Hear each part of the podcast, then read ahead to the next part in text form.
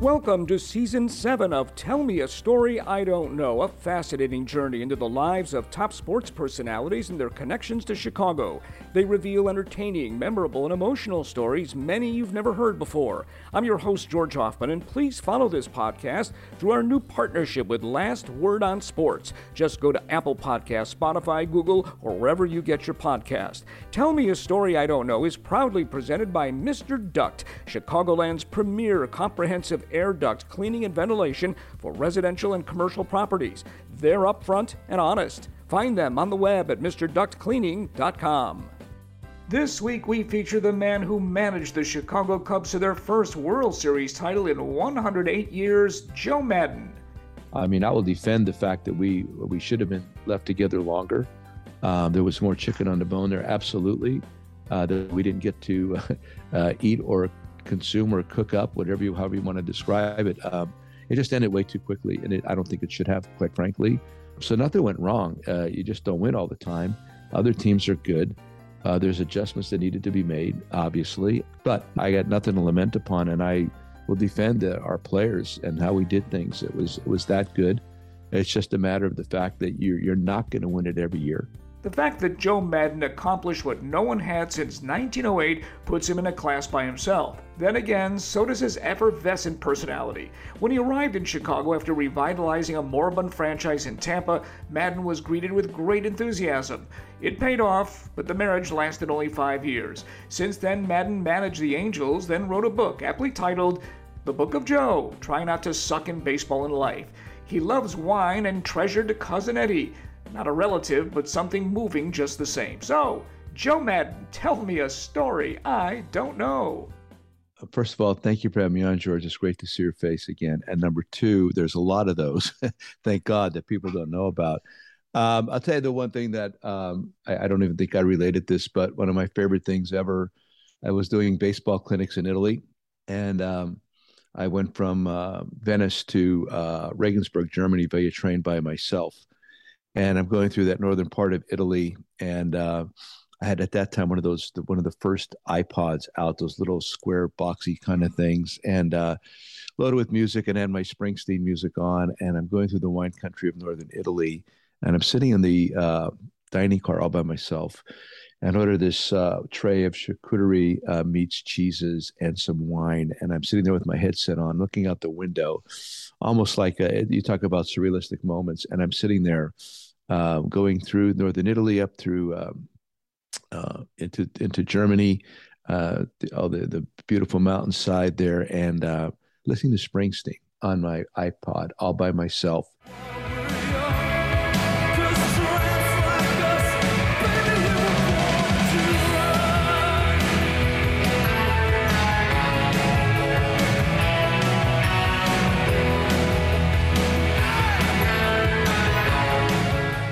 And it was one of the one of the most uh, interesting, exhilarating moments I've ever had in my life to have that uh, all to myself actually, which is not a bad thing. I, I like uh, I like moments like that, but to get on that train, um, doing baseball, going from Italy to Germany by myself, northern Italy, where my grandparents had come from, one of the best singular moments of my life.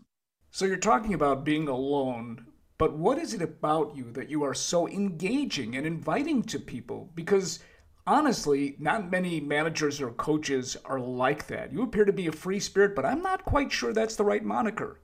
A lot of everything that I am, I believe, is really rooted in where I came from. Uh, my parents uh, and uh, my teachers, my mentors, my coaches, everything from Hazleton, PA. I really believe that. Uh, all the characters and the character you develop uh, from that hometown. Um, that you were always you were social. You're always social. Um, and again, it's it's kind of like antithetical to what's going on today, with everybody just communicating through devices and uh, text messages and don't even use their phone for phone calls. I think at that time you were not not forced. It's just the way you lived. You were uh, you were always in um, conversation with somebody else. You're always going somewhere to be with somebody else. And I think that all conspires to permit you to be able to communicate. And uh, so again, uh, without even realizing, you got to be grateful that you grew up in the era that you did uh, at the time that I did too, in the '60s, late '60s, early and mid '70s. uh, really an interesting moment in in uh, in life, I think. And uh, so I was very fortunate just to have it all occur at the right time and to grow up in a small town like I did, with the values that were uh, bestowed upon me by the people around me. So I think it all all that stuff is is why it turned out the way it did. Well, I grew up the same time you did, and here's what I've always said about you, Joe: you're the modern day hippie. I guess because um, I wasn't then. I, I, wasn't then. I was just a, I was a jock. Uh, and I, I, think I'm, I know I'm still a jock, but I'm less of a jock maybe than I had been at that time. I, I just was totally uh, submerged in my in my uh, making a career out of baseball. All the hippie stuff going on at that time. Yeah, the music, the long hair, the way I dressed, uh, and I think the individual uh, method of thought uh, is another thing that I um, ga- gained or gathered from that time. I was I was never into groupthink. Um, it had to be what I thought and why I thought it. Uh, yeah, I would listen to everybody. I was I was very coachable, still am. But uh, at the end of the day, you have to make up your own mind what you think is right or wrong for you. So uh, you know, I think that's all uh, uh, the residue residuals of, of hippiedom. I mean, that method of thinking. Uh, but in today's world, I, I think we we conform too easily. Everybody wants to be the same. Everybody wants to look the same. Every, everybody wants to sound the same. You want to look drive cars that look the same. You want to uh, the music all sounds the same. All that stuff, I think we're we're just getting away from the individuality uh, that really was a big part of the '70s. I think I'm going to use a term that you did. You're a different cat, Joe, and I think that that's why a lot of people respect you. Is that you are different, and because of that, you are refreshing as well. Well, I appreciate that. I mean, and it's not intentional. It's just uh, just how you, like I said, you're you're the product of your environment. Um, you grew up that way, but I would love to see more of that. I think uh, you know, even in today's game of baseball, I think there's a, a kind of a a push, uh, not not a realized push. It's it's something that just has uh, morphed into it that everybody's on on the same track all the time. Everybody wants the same things. They want the same players. They want the same methods. They want to analyze the game in the same way. And uh, individual organizations are just uh, they don't have the same identity.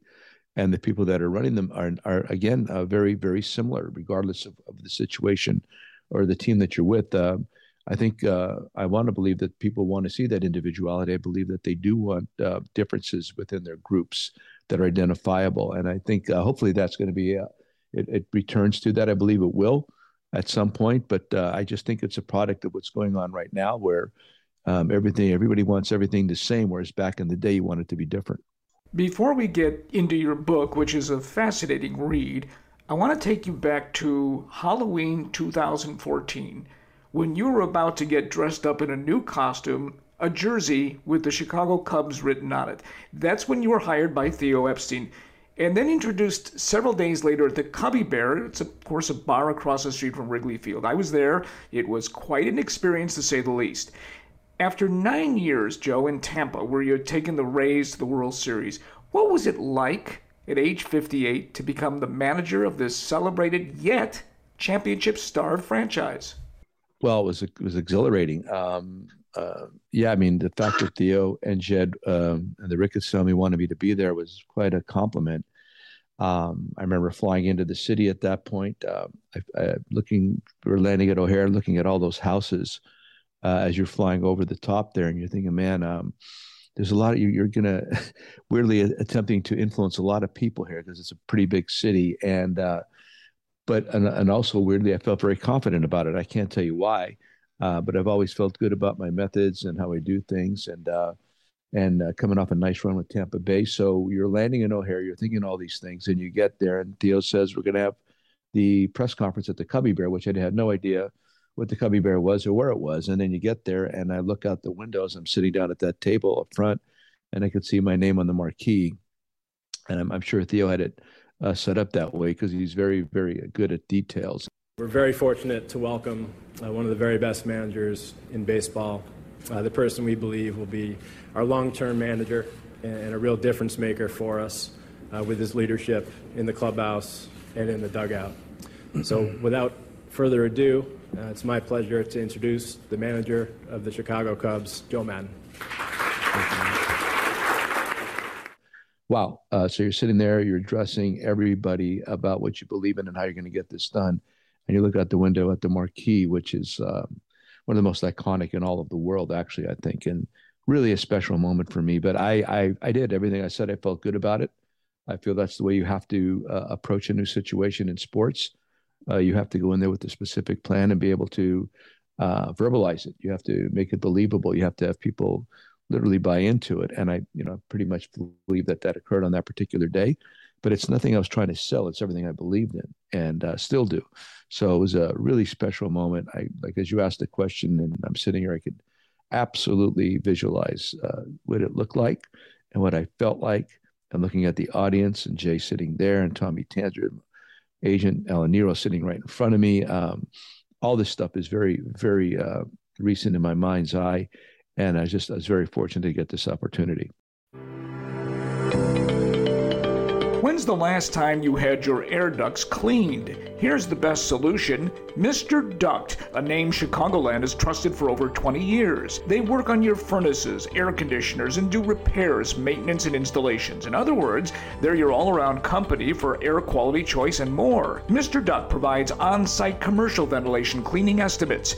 You'd be hard pressed to find better. So give them a call at 888 4 Mr. Duct. That's 888 467 3828. And Mr. Duct is the right choice to clean your residential dryer vents. They do a full inspection to make sure your dryers are running properly. Mr. Duct works with schools, health facilities, and office buildings to make sure you're breathing clean air. Their testimonials are endless, and with good reason. So don't think twice when you're ready to work on air ducts, dry vents, and so much more. Just think Mr. Duct, 888 for Mr. Duct. That's 888 467 3828. And find them on the web at MrDuctCleaning.com. What was the Chicago experience away from the ballpark? The best. I really love the place. I still do, always will. Um, weirdly, it feels like a home for me. Um, you know, I'm from Pennsylvania. I've lived in a lot of places, but when you go back there, um, it just uh, wow, everything. It's like a big warm fuzzy. I I could exist there again very easily, uh, riding my bike up and down um, Lakeshore there. And the part of it is I wasn't really golfing at that time, and and now I'm a golfer, and to be, be able to participate in all those wonderful courses back there would be great. Uh, but the people, uh, every place I went uh, was recognized easily, and a lot of kind words, and uh, uh, it just it's just all of that for me. It's uh, you know, there's there's places that uh, really are near and dear to my heart. Uh, of course, I always talk about Hazleton, uh, but Chicago's right up there, man. You mentioned in your book, which, by the way, is a wonderful collaboration with Tom Verducci, you didn't want to manage a ready-made team, and there were times you weren't ready for personal reasons. The Cubs weren't ready-made, Joe, but certainly on the cusp, as was proven in your first year in the dugout. Did you get a sense that this was about to happen? Well, um, you know, if you really look back at that, and I, people talk about ready-made, I, I'm so pleased with that first year because look at the roster during the course of that year and all the different people that came through. There's gonna be a bunch of names in there that you didn't recognize, um, and you have to understand it was the ascension of Kris Bryant and uh, eventually uh, Addison Russell and Starlin Castro willing to move to second base. Um, and a lot of other young players, Willson Contreras eventually making his mark, Javy Baez uh, think about it. And then there was Baxter, uh, one of the uh, extra guys that made a big impact for us, and um, others. I mean, just it, it's really um, kind of interesting how that all came together. Uh, because in the beginning of the year, I remember in spring training, um, yeah, I was really uh, eager to get started there, and I loved all. You know, there's Ad Anthony Rizzo and everybody else, wonderful guys, players but there was still a lot of uh, question marks. And in spring training, um, there was a lot going on I didn't like. I remember one day I got upset at the team uh, running some cutoffs and relay drills, and I just I just thought it was too cavalier. I, I think it was at that point for me. Uh, the group was kind of um, content with being uh, the Cubs playing in Chicago at Wrigley Field. You're still going to get sold out regardless of how well you do or not do. Um, it's iconic franchise, all the different things, lovable losers, all those things were connected in that spring training, and I didn't like that. And so we, uh, you know, we really pushed on it early and we are playing, uh, I guess, right around 500 most of that year. When we made the switch with Starlin and, and Addison and uh, big series against the Giants in the latter part of the year, all of a sudden we became pertinent. Another 3 2. Called strike three. Hector Houdini gets through the ninth. Cubs win. Cubs win 2 0 the final, and they sweep them. So it was. Um, you know, a lot of people look back at that and think it was all set up. Uh, there was a lot of nice pieces coming to bear and in place, but uh, what we did uh, during the course of that year and really established our culture and our personality, uh, which I think carried us for the next several years, was all born of that spring training and the the fact that these guys all bought in and then eventually a lot of great moves were made and uh, guys got their feet on the ground and it became the 2016 cubs and those 2016 cubs finally broke through to win the world series. I wondered what that was like for you as a manager. Here's the 0-1 this is going to be a tough play. Bryant, the cubs win the world series. Bryant makes the play. It's over. And the cubs have finally won it all. 8 7 and 10 exhausting and you know you're flying back and um, you land and uh, of course there's all kinds of stuff going on and uh, the way you're greeted at the airport uh, you know the ride back downtown and uh, you know people there was a an option that we had a lot of guys wanted to go out and stay out all night and have some breakfast and and continue the celebration that night which i passed on because i had nothing left in the tank uh, but it's a real uh, feeling of great satisfaction um, like like nothing you've ever ever experienced before. From a personal level, how I got to that particular point, that you you think about those things, including your parents. My my dad's no was no no longer with us. My mom is, and uh, everybody else, your aunts, uncles, uh, your family, your wife, your kids, everybody are included in that thought. That's just how I work. That's where that's where I come from. So all those things are a part of your thought process, and you finally lay your head down on a pillow, and you wake up, and it's like, wow, we actually did this uh, knowing that the parade was going to ensue. And I really had no idea. Uh, I knew, I mean, I knew we were going to have a parade, but I had no idea it was going to have that magnitude to it. I did. I really, maybe I was being naive.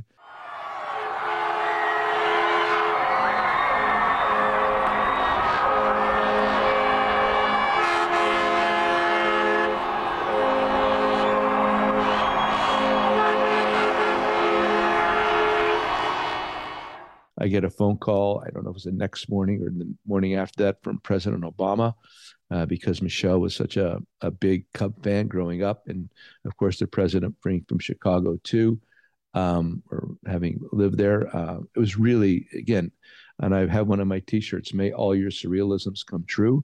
Uh, that's the only way you can describe it because it's it's beyond dreams. It's beyond dreams to be able to arrive at that particular point and uh, have all these wonderful things occur for you and your family. And uh, it's just it's indescribable. I mean you live it and then you reflect on it eventually but i don't even know i don't even know exactly when it all sinks in. I was reporting from a helicopter. It was a heck of an experience. A massive amount of people all over the city and downtown. You were basking in the glow but the cubs never made it back to the world series joe. What went wrong? Nothing it's not easy to get back to the World Series. That's the part that I get, I, I really find amusing um, because you win it. And if you look at the last, last 20 years, nobody's really repeated. I know some teams have gone back. Most recently, Houston's done a, a great job of getting there. And of course, the Giants did um, too during the last decade, but it's not easy to do that. Uh, we went to three consecutive NLCSs, which to me was fabulous, including one World Series, the first in 108 years. And then we run into a tough year where we um, Milwaukee just played great at the end of the year. We had an extremely tough schedule. Right field, playable. Broxton, game over, division over. The Brewers are champions of the Central. And then 19, um, actually, uh, you know, we we were hanging in there pretty well. And then last month, guys got banged up, and it didn't work. Two and two. Kintzler deals. Swing and a miss. Got him, and it's over. And the Marlins are headed to the division series as they beat the Cubs. 2 0 the final here. And they advance to the DS. I mean, I will defend the fact that we we should have been left together longer. Um, there was more chicken on the bone there, absolutely. Uh, that we didn't get to uh, eat or consume or cook up, whatever you, however you want to describe it. Um, it just ended way too quickly, and it, I don't think it should have, quite frankly. Um, so nothing went wrong. Uh, you just don't win all the time. Other teams are good. Uh, there's adjustments that needed to be made, obviously, um, but nothing. Uh, I got nothing to lament upon, and I will defend uh, our players and how we did things. It was it was that good.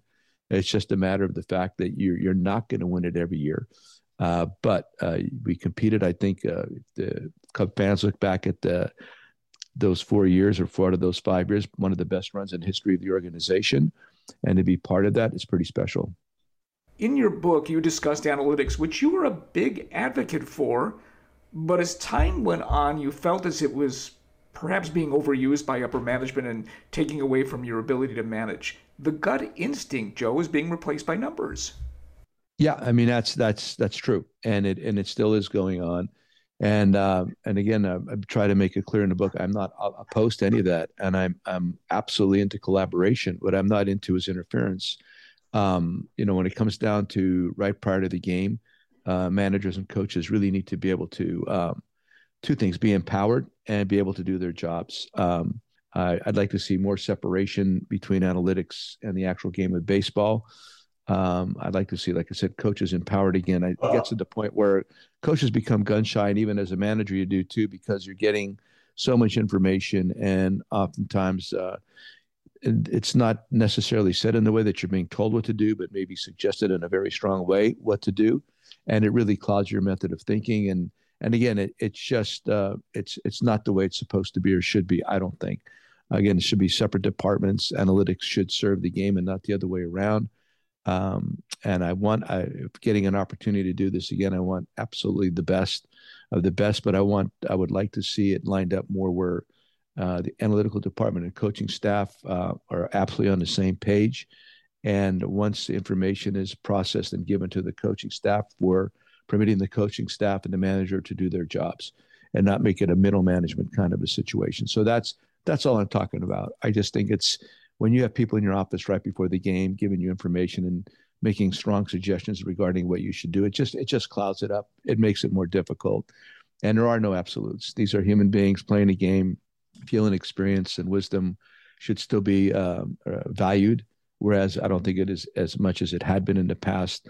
Whereas inexperience and the more control, uh, the way people are looking at the game right now, uh, that's that's what they're looking for and I don't agree with that. I, I don't, um, and I think that's part of why people have shied away from the game a little bit. It's not as interesting in a sense because uh, it is. It's it's becoming this this same thing, regardless of what city you're in, and uh, um, I think that's detracting from the the level of excitement and interest, uh, just by the human element being diminished. Well, the biggest sin in all of this is pitching, Joe. We grew up in an era when complete games were the norm. Now a complete game is like a no hitter, it's rare.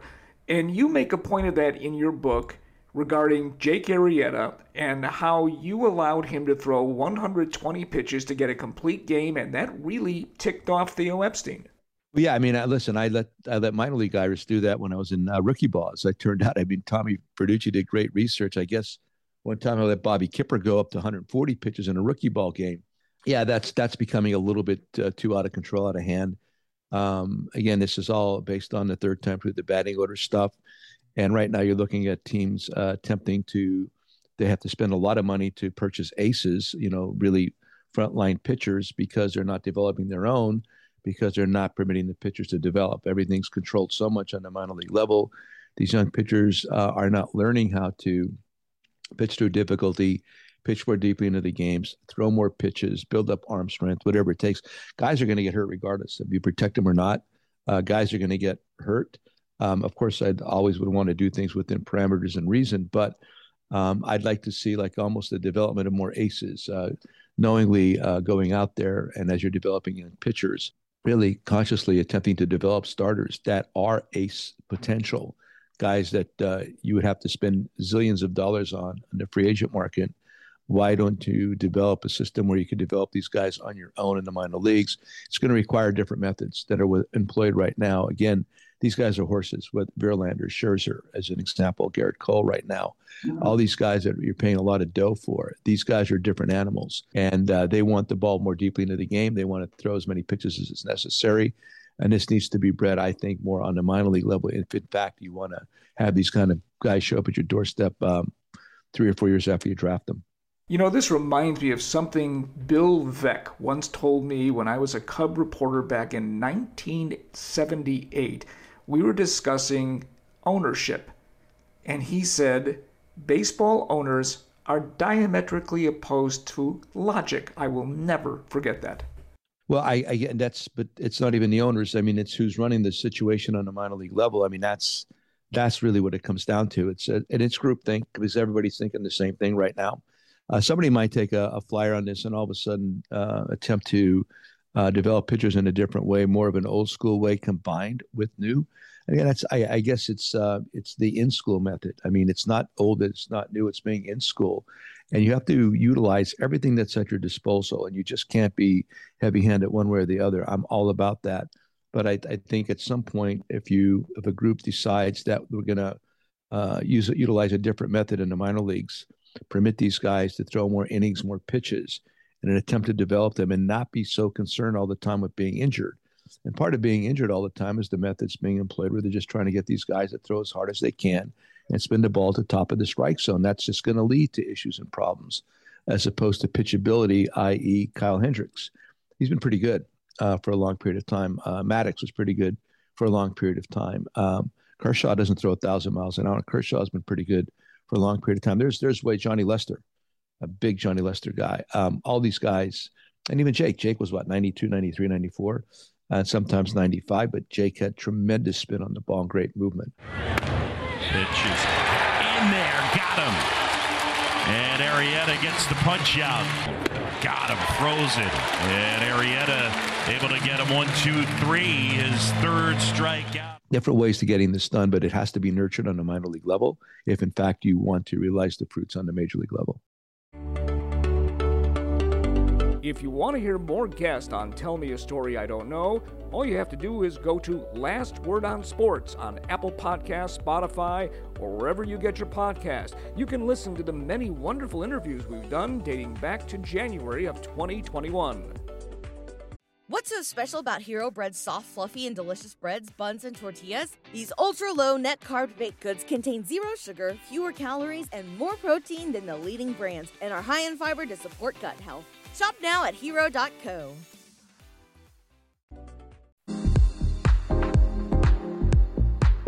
Your tenure here ended rather unceremoniously when you were not offered a new contract by Theo Epstein, who's mentioned in your book, The Book of Joe. That had to be demoralizing, if nothing else. Uh, I think we're at a point where um, we just need a little bit of change and some uh, something new, and, and and that's natural. That's the natural way of things. Change, if you embrace it the right way, is uh, good for all of us. Well, it it, it was shocking because um, uh, I'm sitting in the house right now in California where this all occurred when Perry came to visit me.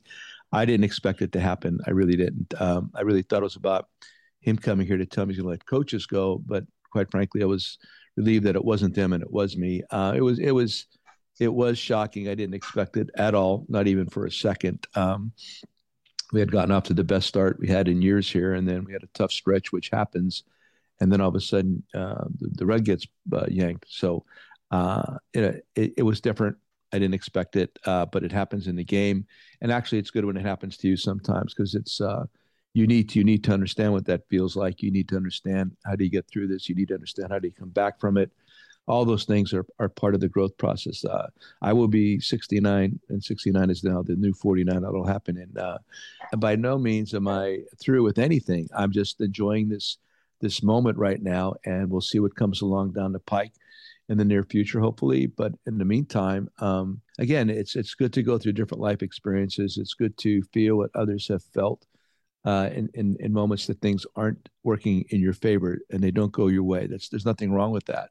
I've had it happen a lot. Um, you know, prior to becoming uh, an actually professional baseball player, being passed over in the draft, signing for nothing, eventually starting as a 27 year old minor league manager. Uh, working your way to the big leagues. There's a lot of there's there's a ton of failure, and that's a big part of the Book of Joe, is the struggle and how important the struggle is. It's just another level of that and uh, while I'm enjoying what I'm doing right now, I'm still uh, uh, internally evaluating because I know things happen for a reason, and a lot of good's going to be uh, come out the other side of all this. What I also like about the book, Joe, including wonderful stories about managers and players and some who didn't make it, was a chapter about leadership. What is leadership to you? Yeah, I mean, I appreciate it. I mean, uh, that was the whole thing. Uh, we didn't want it just to be a generic book on baseball. Uh, wanted it to uh, exceed all that. So did Tom uh, Verducci and I when we first began putting this together. We conceptually it was about comparing and contrasting managing in the 80s to present day, as as uh, well as the Maddonisms that you're seeing littered throughout the book. Uh, and the leadership components that are involved in it. We've had some great feedback about that to the point where uh, one fellow down in uh, Princeton, New Jersey, where Tommy lives, um, suggested that the book should be required reading in MBA programs. Um, that's like, wow, uh, that's a pretty substantial thought right there. So yeah, there's a, there's a lot of leadership principles in there, even right down to try not to suck, embracing the target, aiming high. Don't permit the pressure to exceed the pleasure. I could go on and on. See with first time eyes, feel the first time passion. All these things, I think, uh, blend or lead to um, if you're in charge of any group um, I, just by reading these uh, chapter titles and then maybe just delving into it a little bit, you're going to derive something from it that's going to create a thought within you that I think is going to help you in your in whatever it is that you do, whether you're a teacher, uh, whether you are a coach, whether you're a parent, uh, whatever you may be doing. I think it will spur thought, and that's the whole thing about leadership. If uh, I can't teach you anything, but if I could help make you think, I've done my job. When you wrote this book, I wonder if it crossed your mind it might prevent you from ever being hired as a manager again. Uh, of course it did. But that was, um, uh, there's no reason to, uh, you know, interview deceptively or put out a, a, false method regarding what you think and how you think. Uh, my intent was that if you are very uh, transparent about what you think and how you are thinking, that might actually be become more attractive, hopefully and that's that's the only place I would want to work anyway. So uh, it would probably I thought it could preclude, uh, but but also like I said, um, the way the game trends and goes back and forth, eventually maybe what I'm saying right now would become more attractive in the near future. I don't know that, uh, but I was prepared to uh, face the circumstances either way. But you're going to get from me exactly what I felt and I thought because uh, this is who I am. This is how I think. This is how I feel. And um, if you want me to work with your group these are the kind of thoughts that I think are going to help get you to the last game of the se- of the baseball season and win it.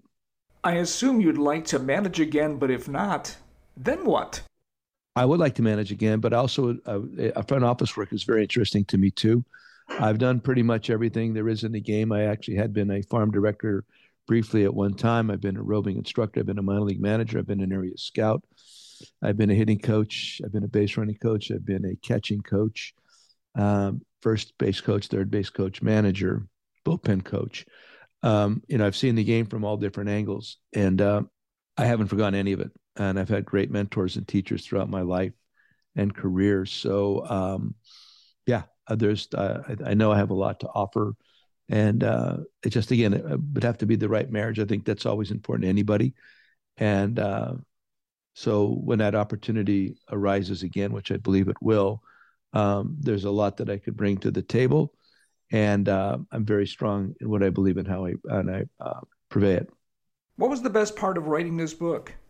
Um, the best part was uh, as Tom Verducci and David Black, our agent, and uh, Sean Desmond, the publisher, constantly uh, compelling me to dig down more deeply. On a daily basis, I would send in audio tapes of uh, up to an hour of like a hundred hours of tape, and they would listen to it. They'd come back to me and kept asking me to dig down more deeply, which what it does eventually internally really um, galvanizes what you think and how you think it. It clarifies your thoughts. It, it brings back things to the forefront that you hadn't thought maybe in a while, and um, it just validates with everything that you had done. So it's a very interesting process. Um, there's a lot of there's a lot of content. There's a lot of stuff that we uh, audio taped and, and talked about that aren't included in the book. And we were over 400 pages. And then Sean asked us to uh, bring it back down just because he, you know, he thought that might be too too thick, a little bit too much for people to consume. So uh, it, was it was very involved and deep. And like I said, these guys really kept drawing it out. I mean, to me, um, that's that was probably the most interesting part of all this. I'd like to go back to wine, which I love, and apparently you do too. I always remember some of the post games at Wrigley Field when you would be swirling a glass of red wine. You really do love it. Well, red wine is good. You read so much about how healthy it is, but Uh, but on top of that, uh, it's just good. Uh, I mean, I'm into sipping it again. Uh, I've got a nice array. I brought. We just drove over from Arizona to Long Beach, and I brought several bottles with me. It's a great way to finish off your day. I'm talking like maybe a glass, uh, some really good stuff. And uh, the the line that life is too short to drink cheaper bad wine is absolutely correct. Um, but you don't have to spend a lot of money either. Just find what you like, whatever your palate loves or appeals to you. Um, uh, the thing about wine to me, it's just it's like I've told my my uh, partner in our restaurant in uh, in uh, Florida, Michael Stewart. I said uh, the really great wines, the moment you sip them, they become a part of you, and I think that's that's how I feel. I, I it's weirdly when you when you sip on a wine that you really dig. Um, it just absorbs into you, and it's just it's very satisfying immediately. So uh, a really great wine, the moment you drink it, becomes a part of you. Cousin Eddie was your beloved RV. I mean, you guys drove it around a long time, and now it's gone. What happened? Yeah, cousin cousin Eddie's gone. He's gone. Yeah, he had to he had to go for now, but hopefully uh, another iteration will show up in the near future. Um, we're just moving around too much, man. There's no place to park it. So, uh, uh, yeah, uh, cousin Eddie, I think it'll be for the fourth iteration when we when we return to the roads. But for right now, we had to we had to give him up. Um, but I tell you what, I love it. I miss driving that bus to drive uh, cousin Eddie across the desert. You sit up there on top. The ride is so good. Uh, if you got to go to the bathroom, you just got to pull over very quick and just go to the bathroom. You walk to the back. If you got need a snack, it's right there. Um, if you want to, if you want to park next to this to the ocean, uh, just drive your nose up to uh, different uh, RV resorts throughout the country, and it's you're you're right there. Uh, there's so much freedom and flexibility to it. I do miss that. So eventually, we'll get back to it. When this podcast drops, we will both be 69. I've got you by a couple of months.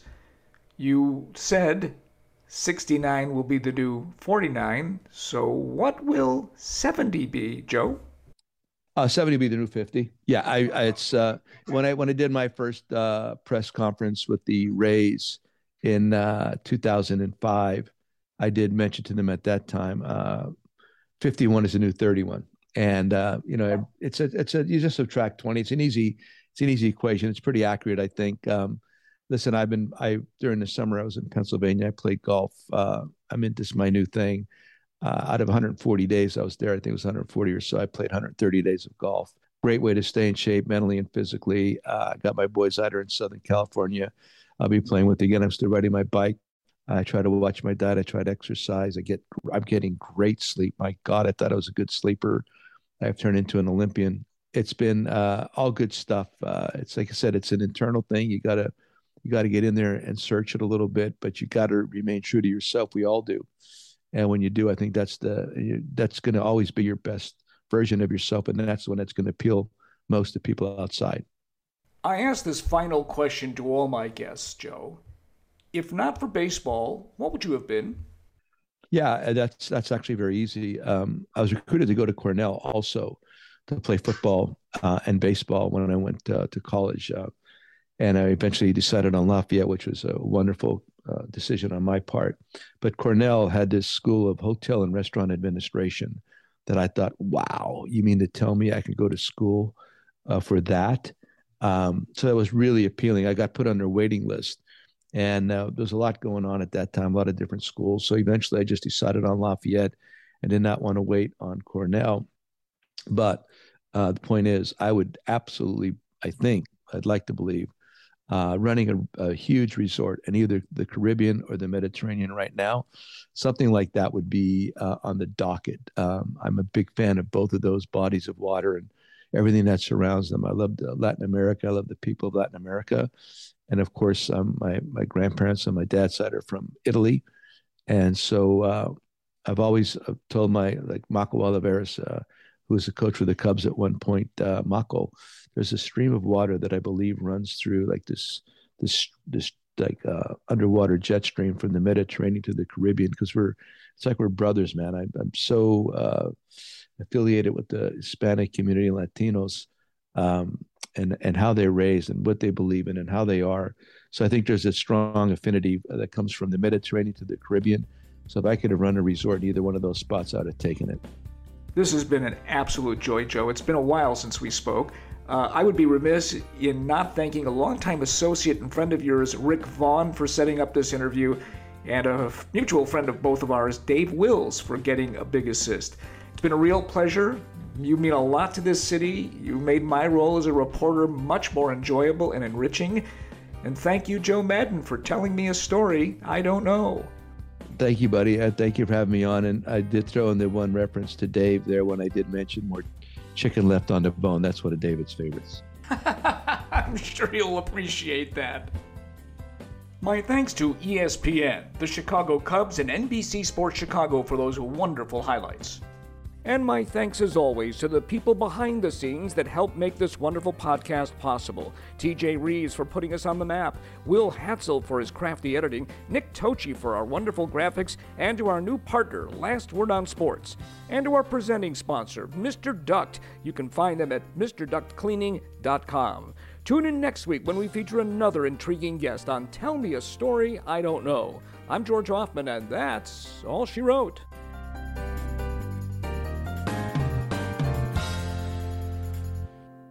What's so special about Hero Bread's soft, fluffy, and delicious breads, buns, and tortillas?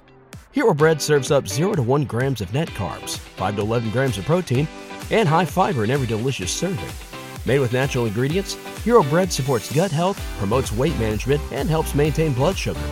Hero also drops other limited edition ultra low net carb goodies like rich, flaky croissants and buttery brioche slider rolls. Head to hero.co to shop today.